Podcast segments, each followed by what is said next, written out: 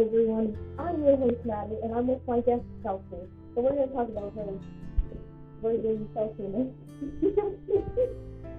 so, what do you have to say about it? Well, I think it's kind of weird because, like, I'm 13 and I'll be 14 in a couple months. And, like, it's like, it's like teenage mom. Struggle. So, Jacob is the father of just feels so them. How do you feel about that? I feel lonely, but I have some uh, so, You know, things like doing my food. um, when. Ooh. Wow, cool. The son, do you have for your son? Not that. Another one saying.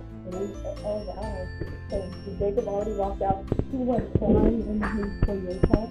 No, get, uh, I, I tried that.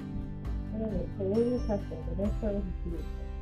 But they're two different cars. One's powered by fuel and the other one's bought like cars. Um, I don't think it really matters. Are the same. I mean, they're both cars, but other than that, there's no like.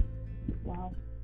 Well, uh, congratulations on your um wedding pregnancy, and um, we will see you in the next episode. Okay.